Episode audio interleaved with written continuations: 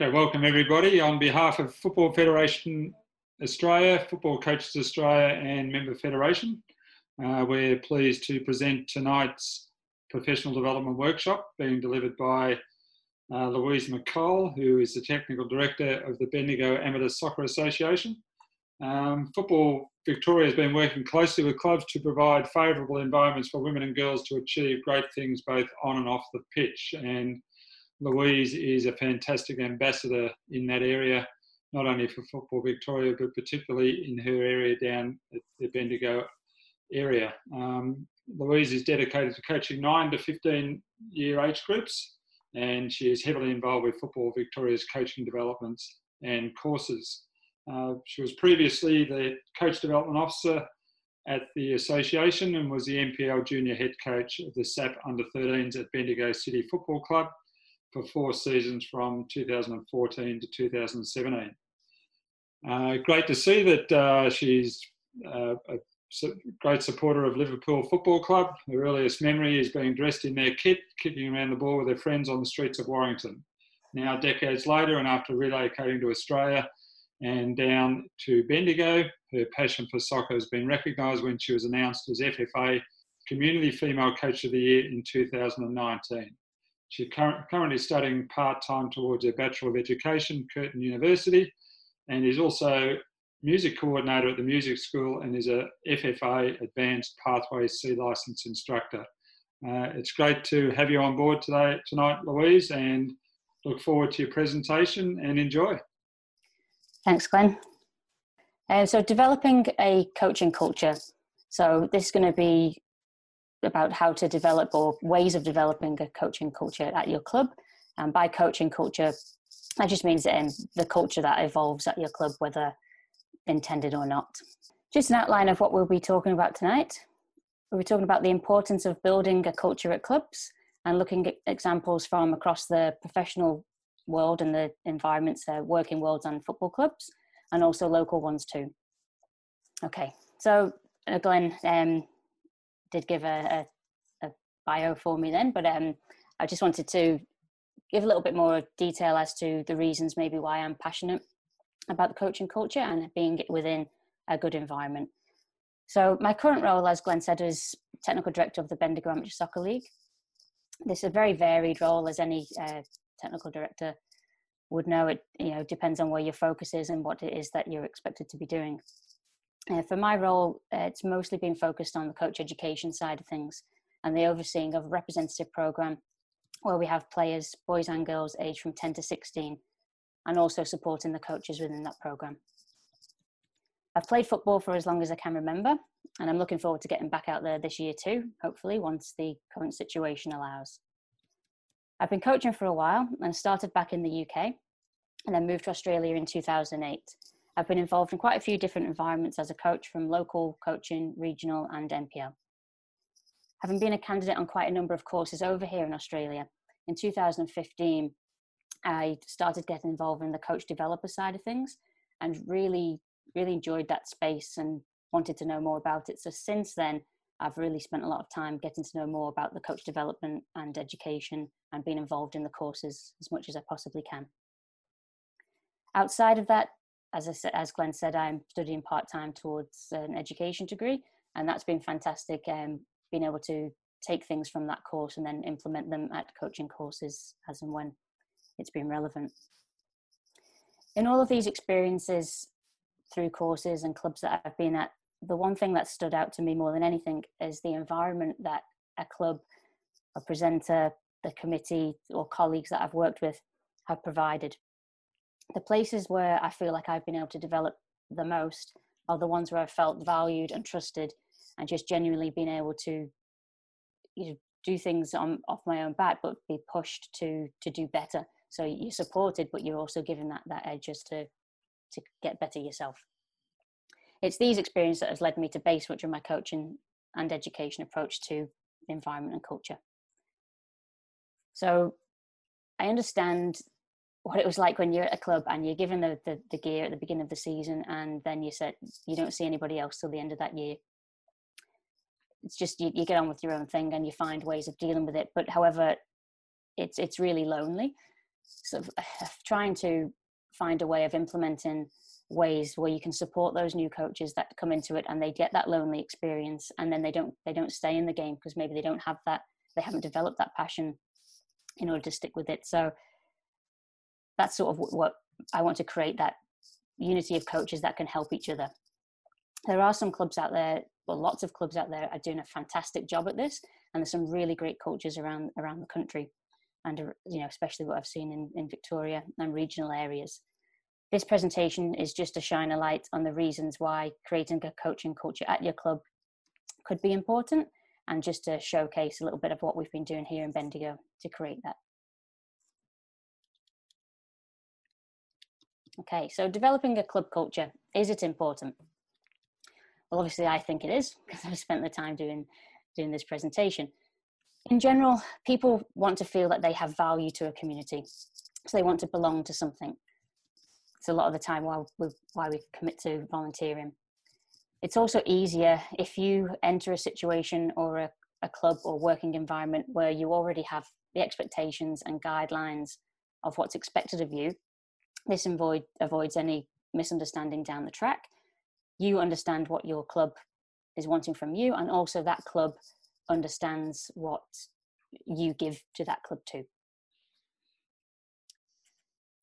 if you are able as a club to articulate your club culture or have an, a, a, an expectation of how you can explain that club culture to people, you're going to be able to attract more of the kind of coaches, volunteers, players that you want to have at your club.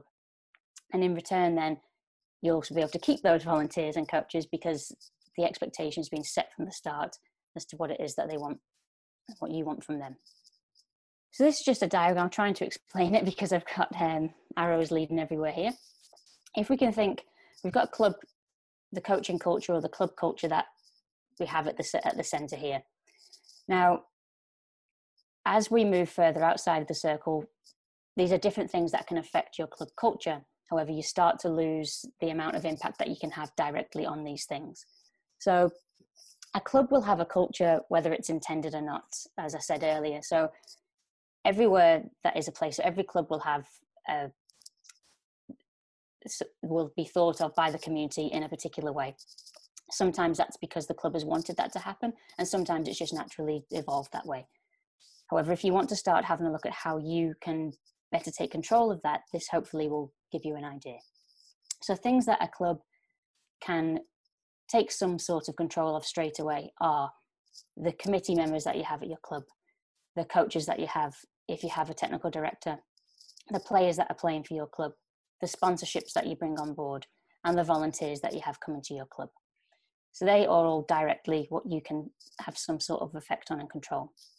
As we move them further out, we start to lose that control a little bit, but they do affect us backwards, if that makes sense. So the the parents or the family members the, of, of the players at your club, of the coaches at your club, the social activity that these players or coaches are involved in, the spectators that come to your club, family members, friends, as I've said.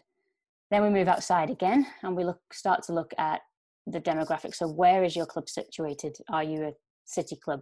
Are you regional? How many people live in the direct area? What do they do for work? Where do they go to school? And these are the kind of things that we, you know, you can't change, but they're going to affect what you can do at your club. Also, things like if we look at school, for example, what do you want the parents at school pick up to be talking about your club? You, is, is it somewhere where they'll want their their children to, to go to? So, as we're looking at that, if you can have a think for when we get to the discussion um, a bit later on, anything that you think could be added in there, or that you think is you know in the wrong spot, or that you know you you want to add to for, for clubs to understand what can affect their club culture. Okay, so this is sort of self-explanatory here, but shows the amount of people or total participation that we have in this sport at the moment in this country. Obviously, it's been rising every year, which is fantastic. If we look at the numbers then from 2019, from this report, it showed that we had just under 40,000 registered coaches. So the registered part here is quite key in that a lot of the coaches I'm aware of, especially regionally here, aren't registered or or don't register, so that number could be significantly higher. Also, the same with the volunteers. We're looking at just over 23,000 volunteers, but they say that could be that could be more too. So if we know that that's how many people are involved in this sport and that's how many coaches and volunteers are giving up their time, the question would be, how is your club operating to retain these coaches at your club? What's stopping them either falling out of the the volunteer roles completely or going to another club? So I think what we have to do is understand the first part why it is that people, or coaches and volunteers, give up their time for little or no financial gain. So obviously the Australian New Zealand Sport Management Review, conducted in 2017, gave a list of some of the reasons why people do volunteer their time. So first of all there we have the camaraderie and the friendship. This means you've got loyalty to a group and spending time with friends. It's one of the main reasons why people want to be part of a club. The social understanding and the integration. So, finding a place where people share similar interests. I know when I first moved over here in 2008, the first thing I did was find a football club to be part of because I knew that's where I would find people of that enjoy football. So you find in that connection with somebody if you can understand that that's what people are wanting and people are looking to find that social understanding, you may be able to have a look at what you're doing for those newcomers. And I know that um, Chris Adams and Les B, in their presentation a couple of weeks ago, they spoke about how does your club feel for new people? Is it welcoming? And if so, have you done that on purpose or is that just something that happens naturally? Now, intrinsic motivation and role identity are actually the key to keeping these coaches and volunteers at your club. So, wanting to feel good about yourself, gain experience, better yourself, wanting to feel like you're giving back to the community and that you belong there are often the reasons that people will keep going back. This is why we see people wearing their favorite team jersey and why you have may have players or coaches at your club that wear wear the club top out and about socially because they feel proud that that's what they're a part of. So now we've established why people volunteer. How do we keep their hands going up each year and coming back to your club? And this is where it's over to you guys. Uh, question from Gary. If you come off mute, Gary, please. Thanks, Louise. Uh, really okay. appreciate you coming on tonight. Uh, in, in talking about the culture that we set up and around our clubs, I absolutely agree that we've got one, whether, whether we like it or not, there's a, there's a culture there. How important, in your experience, are behaviours that are acceptable and not acceptable in being at the heart and foundation of that culture? It's a good question, Gary. Um, obviously, against just my opinion on this, but I think it it depends what behaviors you want at your club and what's acceptable. Obviously, every club, we don't want every club to be the same. Um, as we don't want every football team to play the same, we don't want every club to be the same. So I guess it's if you can set that from the start and know what you want and what's acceptable and what's not acceptable, and then be able to explain that to the, the stakeholders and the and the wider community, and I think that gives you that little bit more control. But I mean, certainly for me, it's important because where would I want to send my children playing, you know, the sport? It's going to be somewhere that I feel has got a, a name for itself has been a development place for them and somewhere where they can have a safe place with their friends. And, is it, in your experience again, how important is it that the club has a culture and behaviours that are acceptable at the club as opposed to the cult, the, the coach and this particular team having a culture within that club environment. Okay. Yeah, look, I think that's really important because you don't want little you know, small little groups throughout the club because then that doesn't that doesn't lend to what you want the ultimate the club culture to be at your club. So if you can set it where the, all the coaches are on board, you know they will be different, but they will have the same goals. And we do we do touch on this a little bit later, but I think if you you don't want to have small little cultures throughout the club. Obviously, you want little group dynamics, but you don't want it to be so far separate from what you want as a club that it becomes not your club culture. So I think it's important that clubs set, you know, or at least have an understanding of what it is their club is wanting long term and try and get the people that they want on board with that. Terrific. Thank you. Thanks, Gary. Uh, from Lucas Eade up in the Blue Mountains uh, in New South Wales, Louise. Yep. Uh, how do you find it coaching in a regional area like Bendigo? Obviously, the Blue Mountains is a regional area. And how do you promote, maintain a good culture there? So, thanks, Lucas. Um, I think it's different. I mean, you're dealing with you know a community that's already very tight, so everybody knows everybody. Um, even though you know Bendigo is quite a large regional city, it's still very uh, community minded, and we have lots of different clubs here. I think the opportunity there is is is there to create a good community spirit, but also you have to understand that there's lots of talk. So you want to make sure that what you're portraying to the community is what you want it to be.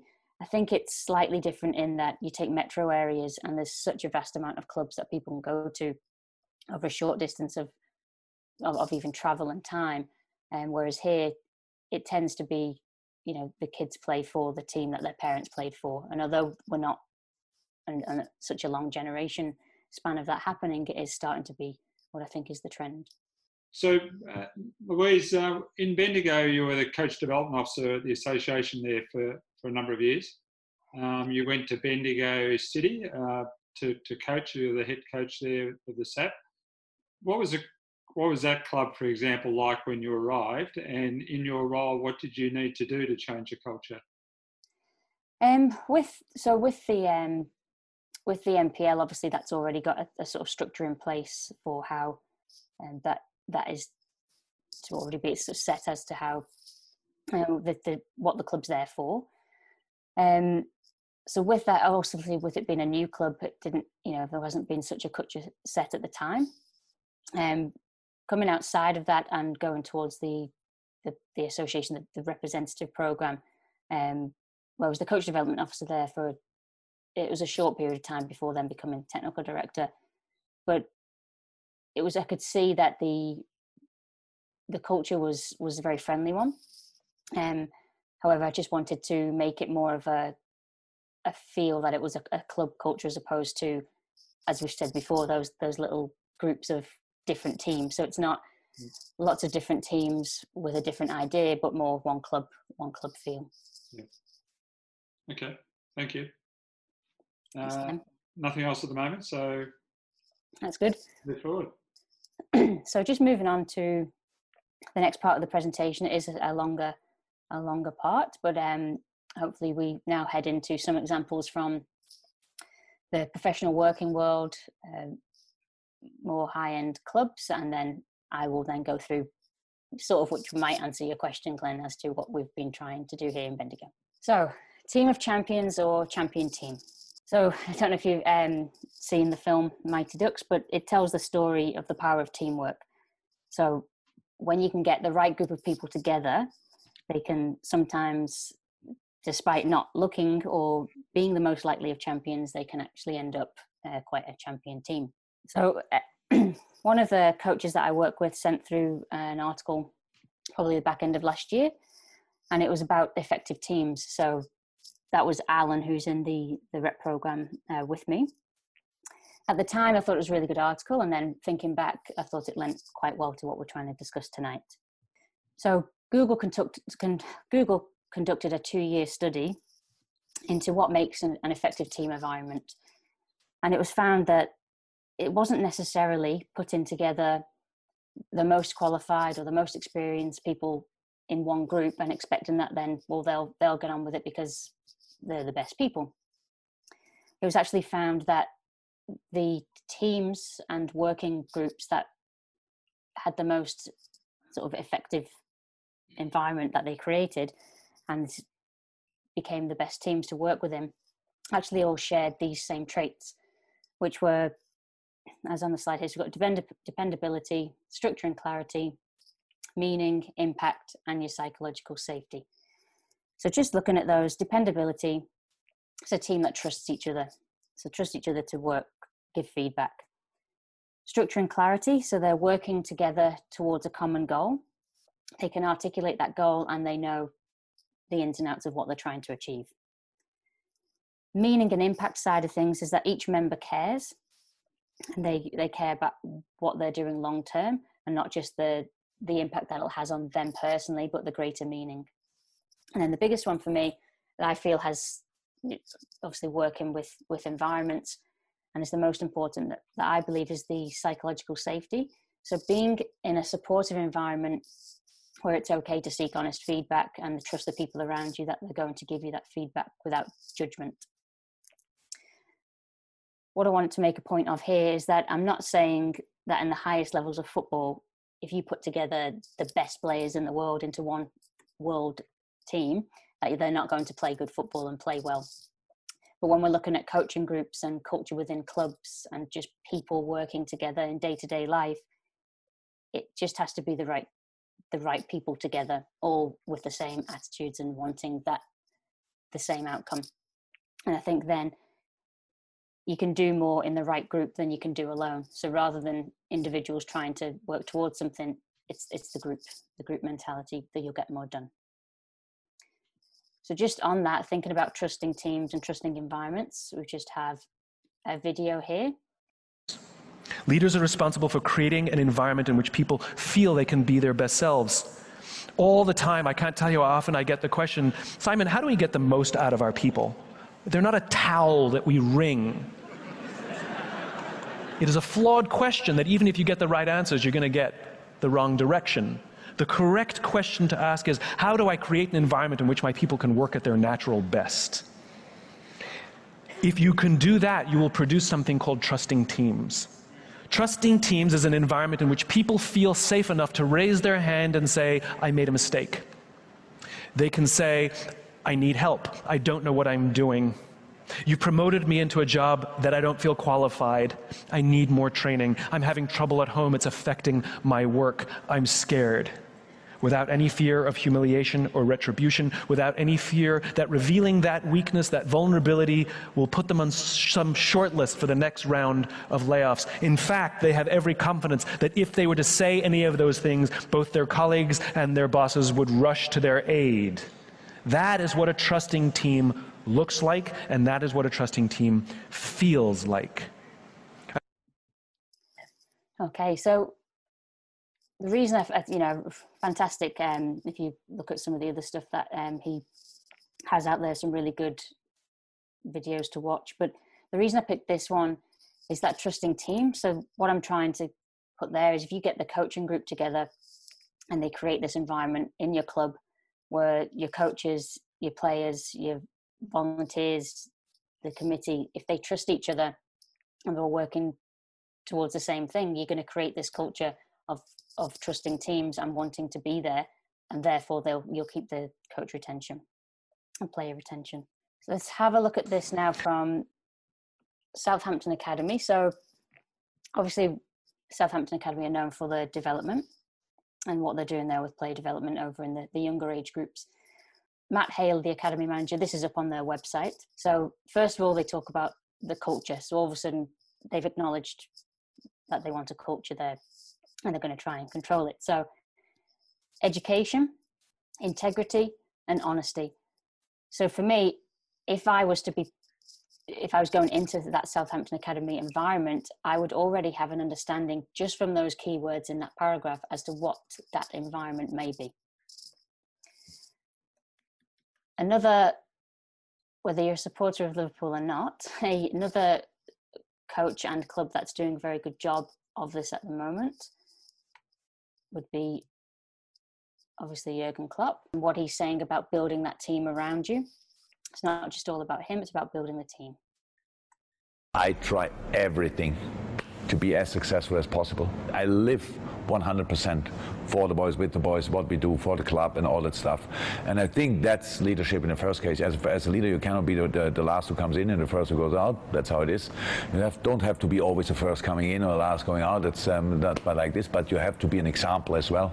That's how it is. You have enough confidence, and that's very important for a leader because confidence, if I would expect from myself that I know everything and I'm the best in everything, I couldn't have confidence, but I don't expect, expect that. I, I know I'm good in a couple of things, really good in a few things, and um, that's enough. What I can do, my confidence is big enough that I can really let people grow next to me. It's no problem. I need experts around me. It's really, really very important that you're empathic, that you that you try to understand the people around you, and that you give real support to the people around you. And then everybody can act. That's what leadership is.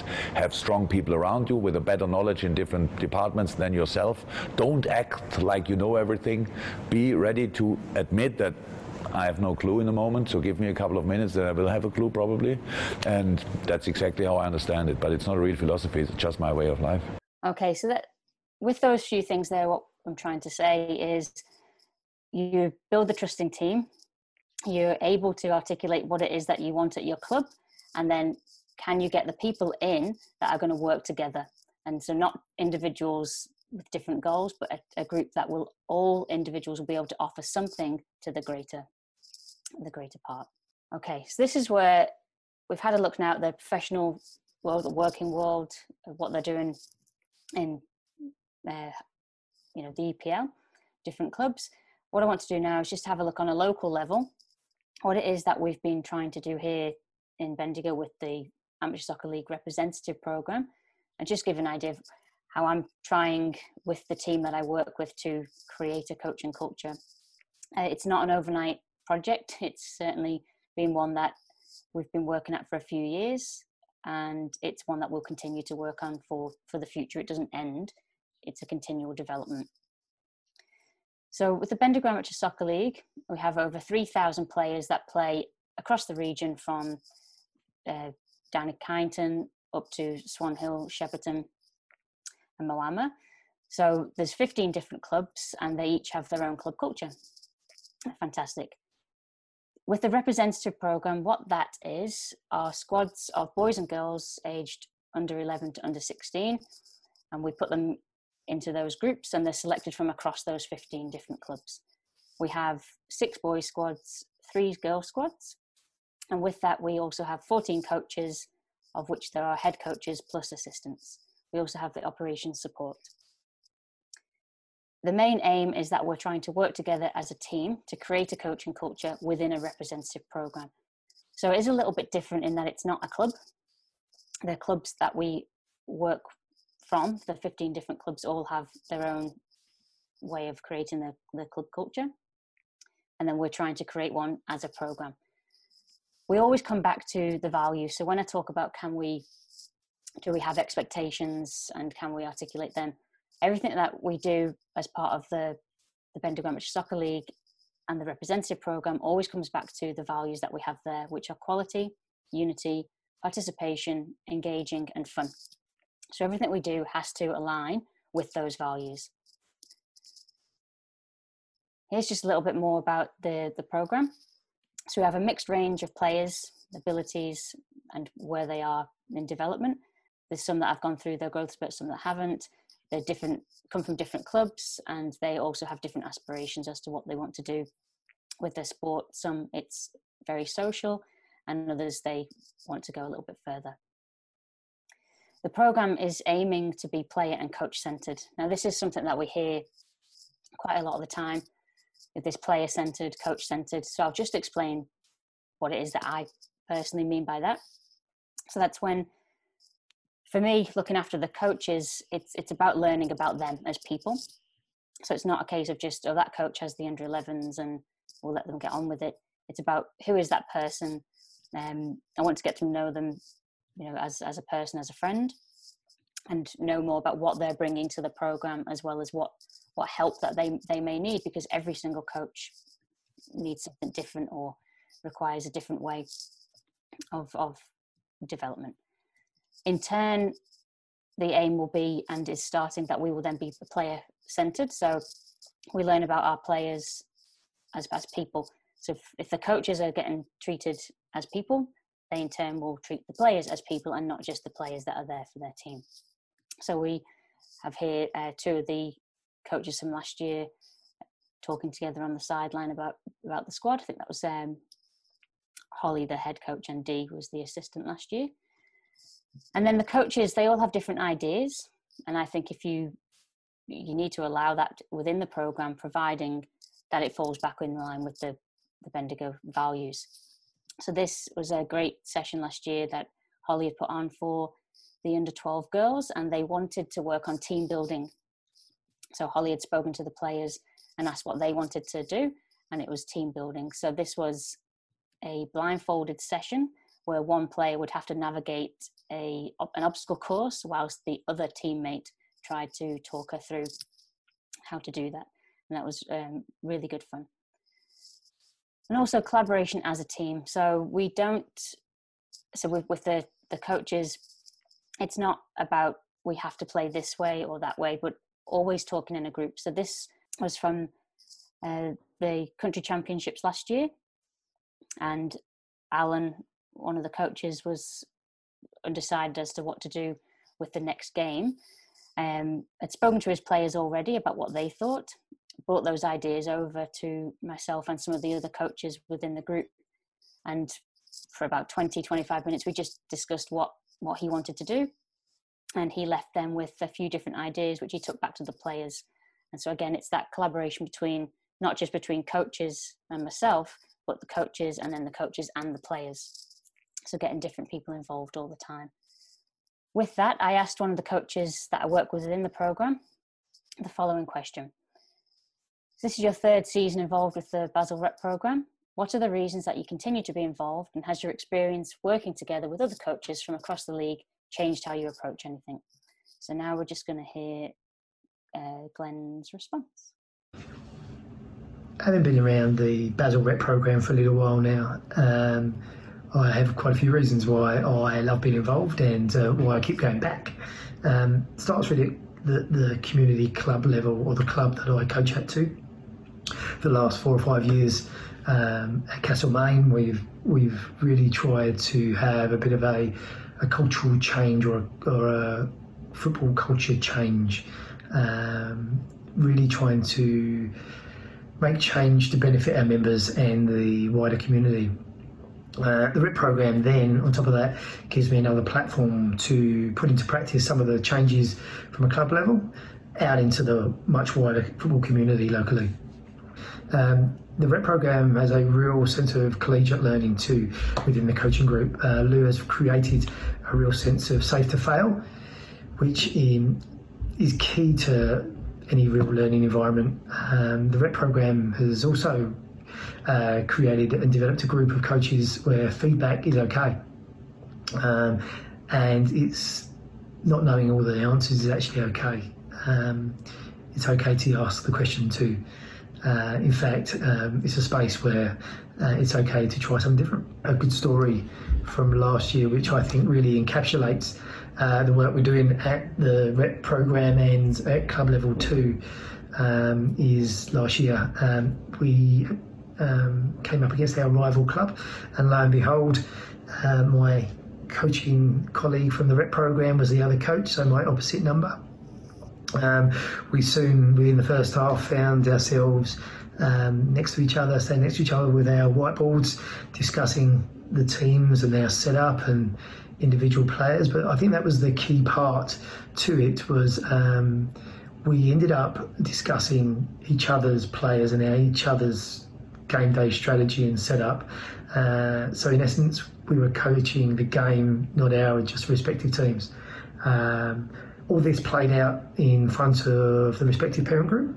Uh, probably something not that they weren't particularly used to, uh, and the spectators. Um, and I think over time, this really helps break down uh, the real culture of sort of them and us out there. Um, overall, the rep program really helps us break this down. So it really helps us break down uh, the footballing silos that are out there. Um, makes it okay to give feedback and share ideas around our um, football community. Okay, so so it was good. You know, I hadn't heard Glenn's answer before he sent it through. I had a, an, an idea, but um, it was really good for me to then think or reflecting on what it was that we've been trying to create as a group and hearing that back, I thought we're, we're heading the right way for what we were, were hoping to achieve. So just some more on that. Looking at the the group of coaches that I work directly with, we always try, I always aim to be in the, this collaborative area here. So we are working as a group. We listen to each other's ideas. I'm learning from them weekly, um, just as much as I hope that I'm helping them, they're helping me. There are times when it is more of that interactive space there in the middle. So if I'm putting on a workshop for the coaches because I've found something I want to share with them, then it's still me showing them or telling them something, but it's that two way feedback. So there's that two way communication between myself and the group of coaches I'm working with. Now and again, obviously, there are the distributive um, delivery approach that that is conducted if I am giving information to them, um, whether whatever that subject might be on. I said very very rare. I would mostly myself aim to be within that collaborative range, and I hope that that um, does come across. That might be something maybe to ask Al, one of the coaches that's joining us tonight, um, whether that has come across. The other thing, just wanted to touch on what we've done as a group um, over the last few months. Obviously, it's been difficult for everybody involved in everything, but with the football space, not being able to get outside and, and see your players or see the coaches you work with, obviously was quite difficult. Um, I have seen a number of clubs out there that that worked with their coaches and did the, the catch ups, whether that be weekly, fortnightly, or whatnot. And I felt that was that was really fantastic because there's so much out there for the players, and obviously the players are really important, and we wouldn't have coaches without teams of players. But there's so much out there for them. Things like, you know, what we've done with the webinars here and been watching these weekly, but putting together something for your own group of coaches as well within that smaller circle has been fantastic. So what we did, uh, I was running out of ideas um, with the fortnightly Zoom meetings that we were having as a coaching group, and one of the coaches suggested that he be the chef for the night and sent us all a recipe about a week before, and we all had to go out and buy the ingredients that we were going to cook live on this Zoom uh, catch up that we'd have. So we did that. We had not all of the coaches involved because that wasn't the expectation that some coaches were busy on those evenings that we'd selected or they just had other things so the ones that did we bought the food and cooked and it was for me it was just a really in the mix of it all it was a really fun night and a great way of just spending that time with the coaching group but in a more personal way. So we didn't talk football. We spoke to each other whilst we were in our kitchens cooking or attempting to cook as my approach was uh, that meal. So I just wanted to yeah, talk about how it's keeping together as a coaching group and working within that team. And yeah, hopefully that wasn't too big a section, but um, over to anybody that wants to discuss anything that they've come across or done with their coaches too, or anything else. Yeah, I might uh, first to start with Myrid. I hope I pronounced your name right there, Myrid. If you've got a question and then you've actually uh, also provided comment on uh, what you've done at your club. So if you could ask your question first and then go with your your club. Uh, yep. Hopefully you can hear me right. It's, yep. Good. good guess. It's Myrid. And hi, Louise. Hello. How you doing today? Um, yeah. So sorry, I had a few questions, so I'm just reminding myself exactly. It's on the chat. It's on the chat. If you want to just pull it up there. Yeah, I was just having a look because I was writing down more than one on my note. Um, it was more to do with um at a community level, because that's where I'm coaching, I've started coaching. But often, and I'm sure it's the same at other clubs, you you just need coaches. Like we're still trying to figure out whether we can fill positions and stuff. And so, you know, as much as you try to be a little discerning with who you appoint, sometimes um, it's a bit tricky. When people put their hand up, you kind of make the most of it. But then it's the challenge of how to um, approach them at times if perhaps some of their attitudes or some of the behaviors or choices um, don't necessarily fit within the club culture. Yep. Needing a coach in front of that team. um, or to be fair, not even coaches like managers or you know whomever that might be, and steps to kind of approach that because um, a lot of people within the clubs, like I'm a teacher, so I have a slightly different background leading into dealing with those things, but a lot of people within clubs um, that's that's not something that they're necessarily used to. They're not sure how to approach yep. they're not sure how to make that you know balance that need that we have for somebody versus yep. the need for somebody who is also going to help you build on the, the culture that you've developed or developing. Yeah no it's really good question. Obviously i am i can only answer that from my own um, point of view and every every club and environment will, will be different. Um, my advice would be this is where it becomes important when we've talked about a club being able to explain and articulate and have that maybe even in, in a paragraph like Southampton did as to what they are hoping for, what their expectations are, and what they want from a coach. Because you've always got that. You may bring coaches into the environment and then realize that it's it's for them they're not they don't they don't have the same values or beliefs in what to coach or what how that club wants it to happen. But if you've always if you had that conversation with them from the offset then it's always easier to go hey look let's let's have a review. This is what we said we wanted to set out to do. This is what we feel you're doing. We need to bring this into a bit more of an alignment here. So there's a bit of give and give and take but ultimately it's the club culture you're trying to protect here. Um, and if that still isn't isn't working, then you have to. It's really important that your club has in place a way of saying, well, this is no longer working. You know, we um, we can't carry on. And for me, and I know this is harder to do than say, but having no coach is often better than having the wrong coach. So you can put things in place for somebody to help on on game day and at training. You can say, look, this is what um, a parent, for example, can help run a session or help manage the subs on on game day. The kids, you know, if, if we're talking um, junior players here, often don't need anything but other than somebody to tell them when they're on and off. Um, but I would, yeah, I would say having having no coach in place is better than the wrong one. And also, if that's been from the start explained to the parents, so obviously you're not going to say if you if we don't if the coach if we don't get on with the coach they're going, but um, if it's in so it's really important to have a clear understanding of how you want that that club to be and getting those right people on board from the start and having something that you can look back on and bring back to. We had this conversation this is where we're at and move forward from there. Uh, thanks louise. You've just answered chris's question as well.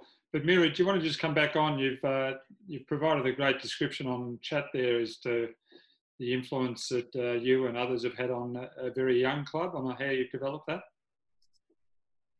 Sorry, that kind of dropped out partway through. Something about being a young club. no, well, you've uh, you've oh, answered okay. a question on chat about how you your, your, club's only four years old, about how you've developed the culture there. So could you just explain that? Um, yeah, so it's we're in our fifth year now, um, and for the last two years, one like it's just um, we're down in Gippsland local league.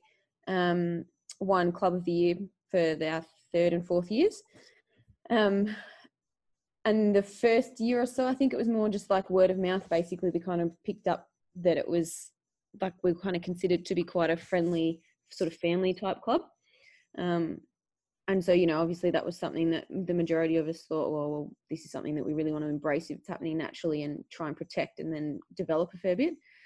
Um, the challenge is obviously being in a small community club getting people on you know committees getting people coaching getting players is tricky which then obviously challenges that um, ability to protect let alone to develop that culture.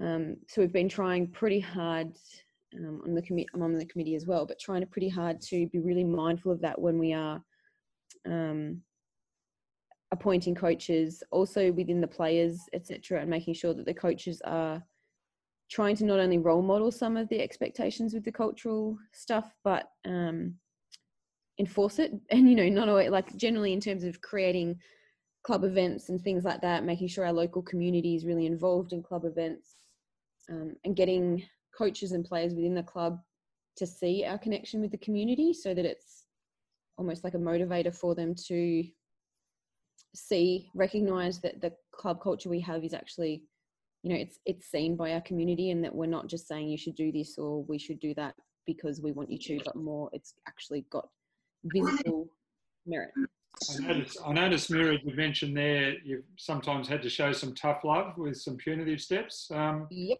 what, what did that involve? we tried to have like a, a junior coordinator as well and so um, thankfully she came from a teaching background too which i think helped because she did have to have sort of facilitate some difficult conversations between coach, a coach and parents and their junior kids and that sort of thing to reinforce this idea of um, we're a club we've got certain values that we need to uphold and if we can't then you know basically the club has steps in place.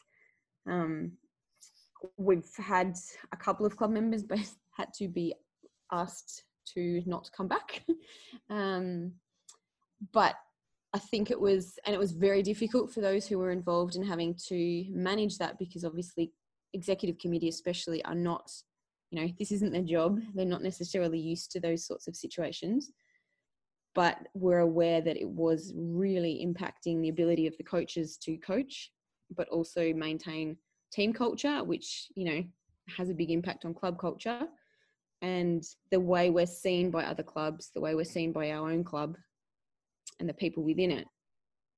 You know as yeah. much as we'd like to say it doesn't always have a big impact but it does. What what we show is what people within our club kind of think is okay.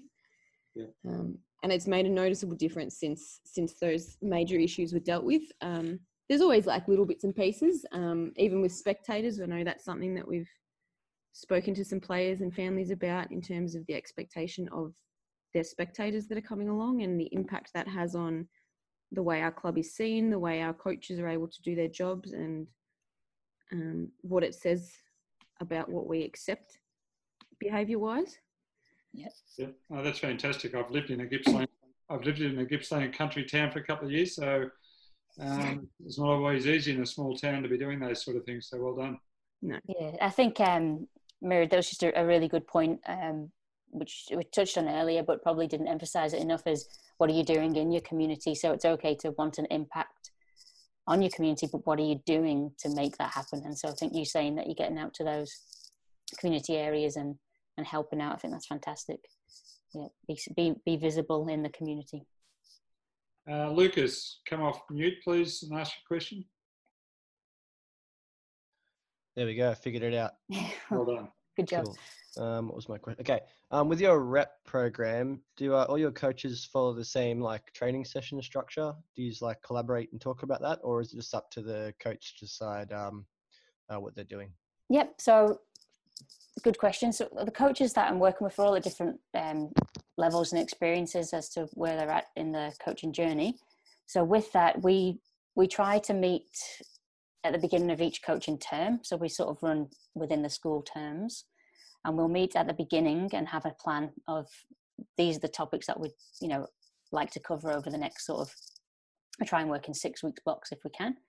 So the coaches will have a guided overview of what we would like to cover within that time, and they will then bring you know write the training sessions and come up with the plan themselves.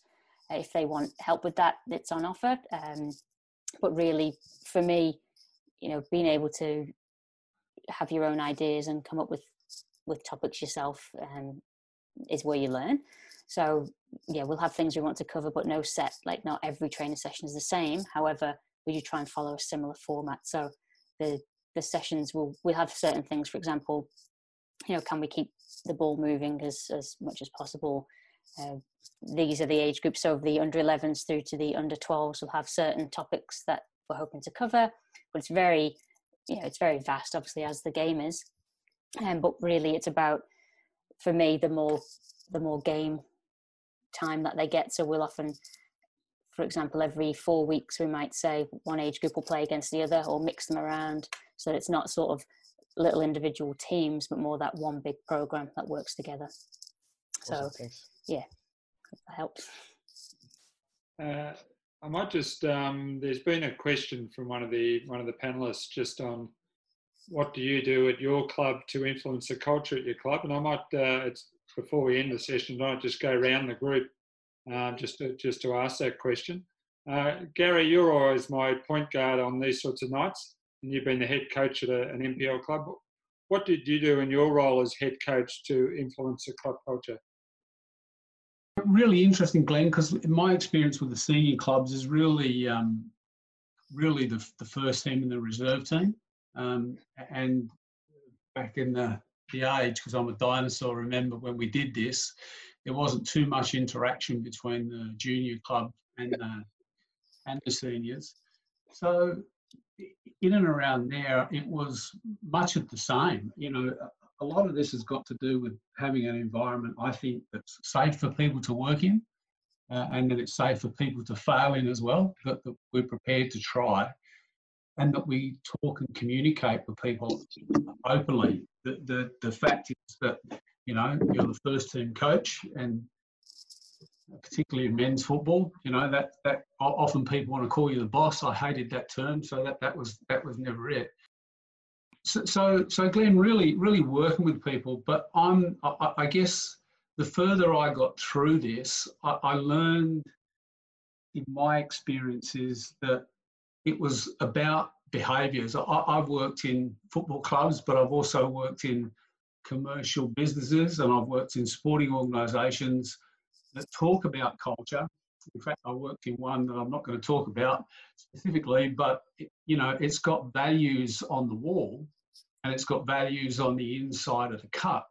And they're all great and, and you know, they're, they're the warm and fuzzy things. But my experience is it's the day to day behaviours that are either acceptable or not acceptable that create the culture. You know, in my opinion, culture is what goes on. What what are we doing today, and what are we not doing today that make that work? So, for me, the building of that is embracing everyone, having people involved in what what those values are, and we work together. The challenge in the senior football club um, for a head coach can be um, the board or the committee, um, and you know where they're at. In, in, the ideal environment, culture would flow down from the top. I think in many football clubs, it's the coach trying to get the culture to flow upstream to the board as well, which um, you get better at over the journey, but can certainly be a challenge. Chris Mainen, if you'd like to come on and make comment. Yeah, like some of the big takeaways for me would be, you know, a club co- culture over your coaches. What was said before is if you, you know, if a coach isn't doing the right thing by your club culture or club culture, you yeah. can let him go. You know, yeah. those sort of things. Whilst hard to do at a time, and you might lose one or two players, in the end, I think you probably benefit. Yeah, I think um, just on that point there, Chris, I think it's really important to to say that just because a coach might not fit in with the values or the club culture at one particular club, it doesn't mean to say that that would be the case at another club. I mean, I think there's somewhere for everyone. I think it's just finding that place. Yes, that, definitely. You yeah. know, it's it's it's just finding that place where you have the same values and and sort of that long term goal or or short term goals if that's what you work from.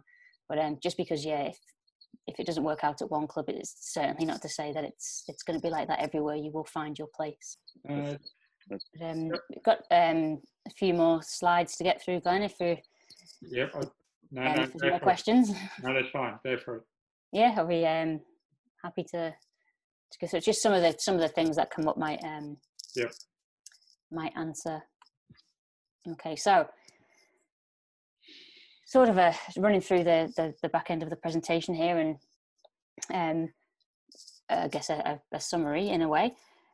What can you do as a club to try and develop, articulate, and explain a club culture? So, as we've mentioned, um, speaking to Murray before, having a clear understanding as to what the club wants to do long term. So that's one way. You, if you can start to get an understanding of that, I said, it's not overnight. But if you can start to get an understanding from that, you can start to build on how you want that to happen. A collaboration between the coaches and the committee. So this can happen uh, way before the season. Uh, make sure that the coaches and the committee are all on board with what's going to happen and what's expected of that coming season. With that, you need to set those. You know, when when are we going to review this, and when are we going to see if we're on track or if something changes? Know what the procedure is if a coach, player, other spectator, parent doesn't agree with the club of what they're aiming to achieve. Do you have coach contracts? Um, as I've said, no coach can be better than having the wrong coach. It's not to say that that coach isn't going to find their place somewhere else. And I just wanted to mention here the CCC program, so the club coach coordinator. If you can implement this at your club, so as a club, if you can have uh, one or two coaches that just put in a little bit more time each week, not a lot, just to be that person that can support. It could be the new coaches, the coaches that have a question. Just make it that's not such a lonely role because there's somebody at the club there whose designated job is to coach their team and then maybe stay around for a bit afterwards and just be there as a bit of a, a, a bouncing idea person for the other coaches in the club. This allows not only for those coaches to feel supported and have somebody to speak to, but also upskill of that coach because then they they may feel like myself that they like the coach development side of things and the more coach developers that we we get the better too so just wanted to touch on that as um, does your club have a ccc program or something similar it doesn't have to be called that but a coach or coaches that support the other coaches within your club um, you could meet with the parents or hold a gala day to address them and show them what it's like at your club so gala day is a really good way of the of people, especially newcomers, getting a feel for what it's like at that club, and they'll. It's not something they might be able to. They don't have to read it; they'll feel it. And as we've said, have have review periods where you're going to see how we're going, um, throughout certain points of the season. For example, we will have had um, with the representative program, we had a a meeting previous to the year starting and everything we probably not probably everything we did aim to have achieved by now has certainly not been the case so we have to review reset and and um, and change that and go again as a group so what can you do as coach? So reflect on the kind of environment you want to be in. Does the club that you're coaching at have the same values? If not can you speak to them about it? And if it's not going to match up can you find somewhere else where you are? You know you, you do share the same values and you're valued as a coach and as a person. Say would say if um find the right place that supports you speak to the committee and see what they think too how do you interact with your players? Can you get to know more about them? So as i'm saying that to have that coaching culture at your club get to know the people at your club.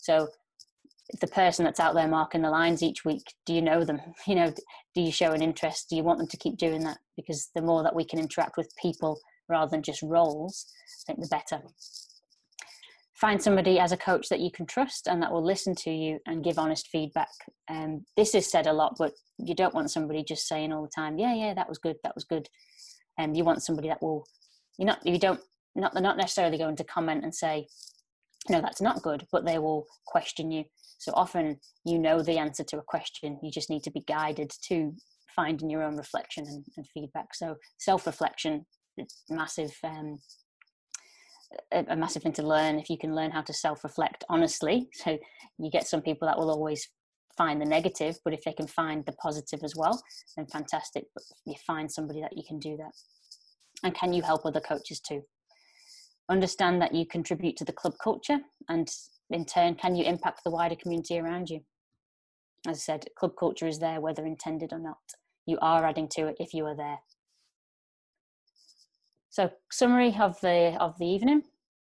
We've already said understand club coach and values. Can you explain them? Can you articulate them? Is it something that can be summed up in a paragraph? Is it something that can be felt if you're at the club? Everybody in that club and the the general area around it impacts to that environment. Can clubs find ways to play and work together as a community rather than against each other, especially in the junior age groups? So obviously we want to grow the sport, and so the more that the juniors and seniors are enjoying the game, the more we're going to keep them in the game. Collaborate with the people around you to enhance your goals and ideas. So, as we've said, you can do more in the right group, stress in the right group there than you can do as an individual. And listen and really care. So, recently read the book um, The Resilience Project by Hugh Van Cuylenburg. And in there, he states that to really connect with other people, you have to genuinely have an interest about in learning about them. So the sort of the, the surface interest wears off after a while if if you're not actually listening to what that person says. So it's some people just naturally very good at this and, and have a genuine interest, but I think it is something that can be learned. To learn to to listen and actually hear what's being said and learn about a person rather than just waiting for your turn to speak. And with that, just a nice little image to leave you with, which is um, how you might plan that you're going to develop or intend to develop a, a culture or coaching culture, and how through life experience it's, it will actually most likely happen. So it's uh, again, we didn't realize how the last few months was going to be. That's in there's probably that watery bit there. It's deep, but um, can we reflect, reset, and go again ultimately to find that goal? Uh, just in, uh, you're obviously an instructor as well um, for C yeah. license. Is is this uh, is this taught on the on the courses on on how you do develop a culture at a club or you know these types of leadership skills? Um, no, no, I mean not necessarily. I mean obviously the courses are designed for coaches coaching players in, in different environments. I think um, personally, I, I'm I'm trying to you know, find ways of of getting to know everybody on the courses as quickly as I can because I really want to learn about everybody. Um, it's a challenge because there's lots of people on the courses, but I, I just love it with the courses after you have day one and everyone's you know everybody's new and we're finding our feet and then by the end of that course it's um you know most of the time just one big group and sort of happy family um, that we've come through the journey together and it's fantastic to um to keep in touch with those people. And as I said, every, I always um, give people my contact details for any you know questions they have. You've got some questions here asking you whether they can get hold of your slides, but we'll discuss that later. Um, just in regards to also, uh, you know, it's challenging as you mentioned uh, for all coaches in, in, within clubs sometimes, and also spe- specifically in country regions as well. Um, is it more challenging for female coaches, or is the culture around your area, Bendigo, a good one for female coaches? And look, it's a good question. I mean, it's, I think, and in short, the answer is probably yes. I've been pretty lucky to always find situations where I've had um, lots of help and, and guidance. I said the initial few years were quite lonely but I was sort of had that confidence enough of well, I like the sport, I know the sport, so I'll go with it. Um, and then realised where I needed that help. Um, but I think, I guess the we need to have more more role models out there. I think is the is the short answer. If we can see more females coaching, um, coaching girls, coaching boys, if if that's seen more, we're going to get more women knowing that it's okay to to do that and that they are, you know, um, lend really good um, traits towards the role. You know, coaching, facilitating. It's, you know, um, often it's just giving them a go and seeing that they can do it. So I said I don't want to say personally I've I've been pretty lucky with all the environments I've been in, so I can't say I've had that. Um, but certainly it is something that we need to we need to have more females coaching and being involved in the game where people can see them, so where they're visible. Yep. Um, thanks, Louise. We've also got uh, lucky enough to have Joey Peters on the line, who played in the Matildas team, and her coach Tommy Sermanni created a great, a great culture for, for their athletes to be playing within. But uh, Joey's now in a school environment. Joey, you've got two former A League, great A League players, Patrick and Andre, uh, within your school environment. How are they developing the culture there? Hi everyone. I'm so sorry, Louis. I jumped on late, but I, I, wanted to I wanted to um, check if you if you shared one of your stories. But yeah, thanks, Glenn. Um, uh, actually, it was I'm no longer at the school, but I still uh, it was really fond memories working with yeah Andre Gumprecht. Hopefully, some of you are aware of him. I call him the genius, the German genius. Um, his yeah, it was amazing to have chats with him. Um, Patrick, uh, a couple of um, other A League players, Bradley Porter from the Central Coast Mariners. Um, there was just this, uh, oh, Daniel Barrett as well, from who was coaching Sydney FC for a while. Um, it was so great to have a diverse group of coaches. We basically had a clean slate to work from with a, a football school that we got to have kids every day. We were actually doing two sessions a day. Um, you know, so the, the the amount of time that we were on the park, we were able to experiment and then come back and and like you've been talking about tonight collaborate and see what ideas we've come up with. And and the, the good thing i like about the europeans is they're not scared to tell you what they think. And so i feel like you know in australia um, in general there's you know perhaps a bit of a tendency to withhold um, some of our you know we don't want to offend people uh, we're a little bit more reserved in how we say things but i tell you what after being with those guys for a while it was just like right no, nah, I don't agree with that, and and you're okay with that, and it was good. And I'd love for our country to be able to get that in a respectful way, obviously. They'd set um, that culture, so they'd set that foundation with you. Yes, yeah. well, that was that was part of that mm-hmm. culture mm-hmm. that you could have yeah. those conversations. It was a little bit different when it then turned to management, though, which made it a bit more difficult because we had this, you know, awesome relationship as coaches, and then when we dealt with management, they were like, "Oh no, the coaches." um, it was kind of a different culture as well. So you you do have to be aware of of reading, you know, what different groups you're in. Um, it's very important. But I actually found that was the first experience that I'd had of collaborating truthfully or, or in you know real life every day with coaches. Before then, I'm not sure what you guys experienced, and that's what I wanted to ask was, um, you know, are, are people actually collaborating and, and talking regularly with people? It's not just the odd coaches meeting every now and then um, you know this sense of actually daily you know walking the walk with people i feel like it was was a huge um, a huge turning point for me to be able to have that daily connection with people rather than feeling like oh i'm going out to do my own session i'm just you know and that's a good that's a good uh, you know it's a good time as well to experiment yourself and just try things out especially early days but this sense of collaboration i don't think we can uh, say it enough. And and Louis, I, I wanted to see did you did you tell them the story about how you you got all the you've got the coaches of the different clubs, um, and then so when they would verse each other, um, then yeah, there was that yeah. sense of still working together as opposed to it's us against them and yeah, know, Joe. I actually um actually got the coach that had that that happened with. Um, he did a video on here, so you'll have oh, to. I'll send it through to you.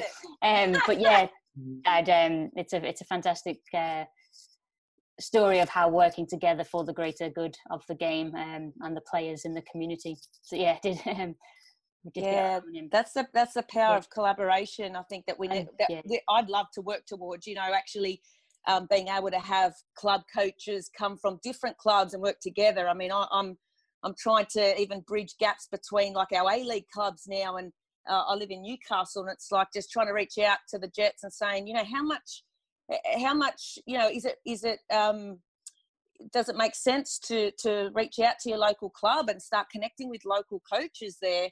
Um, for me, that that makes sense rather than it being a place where everyone comes to.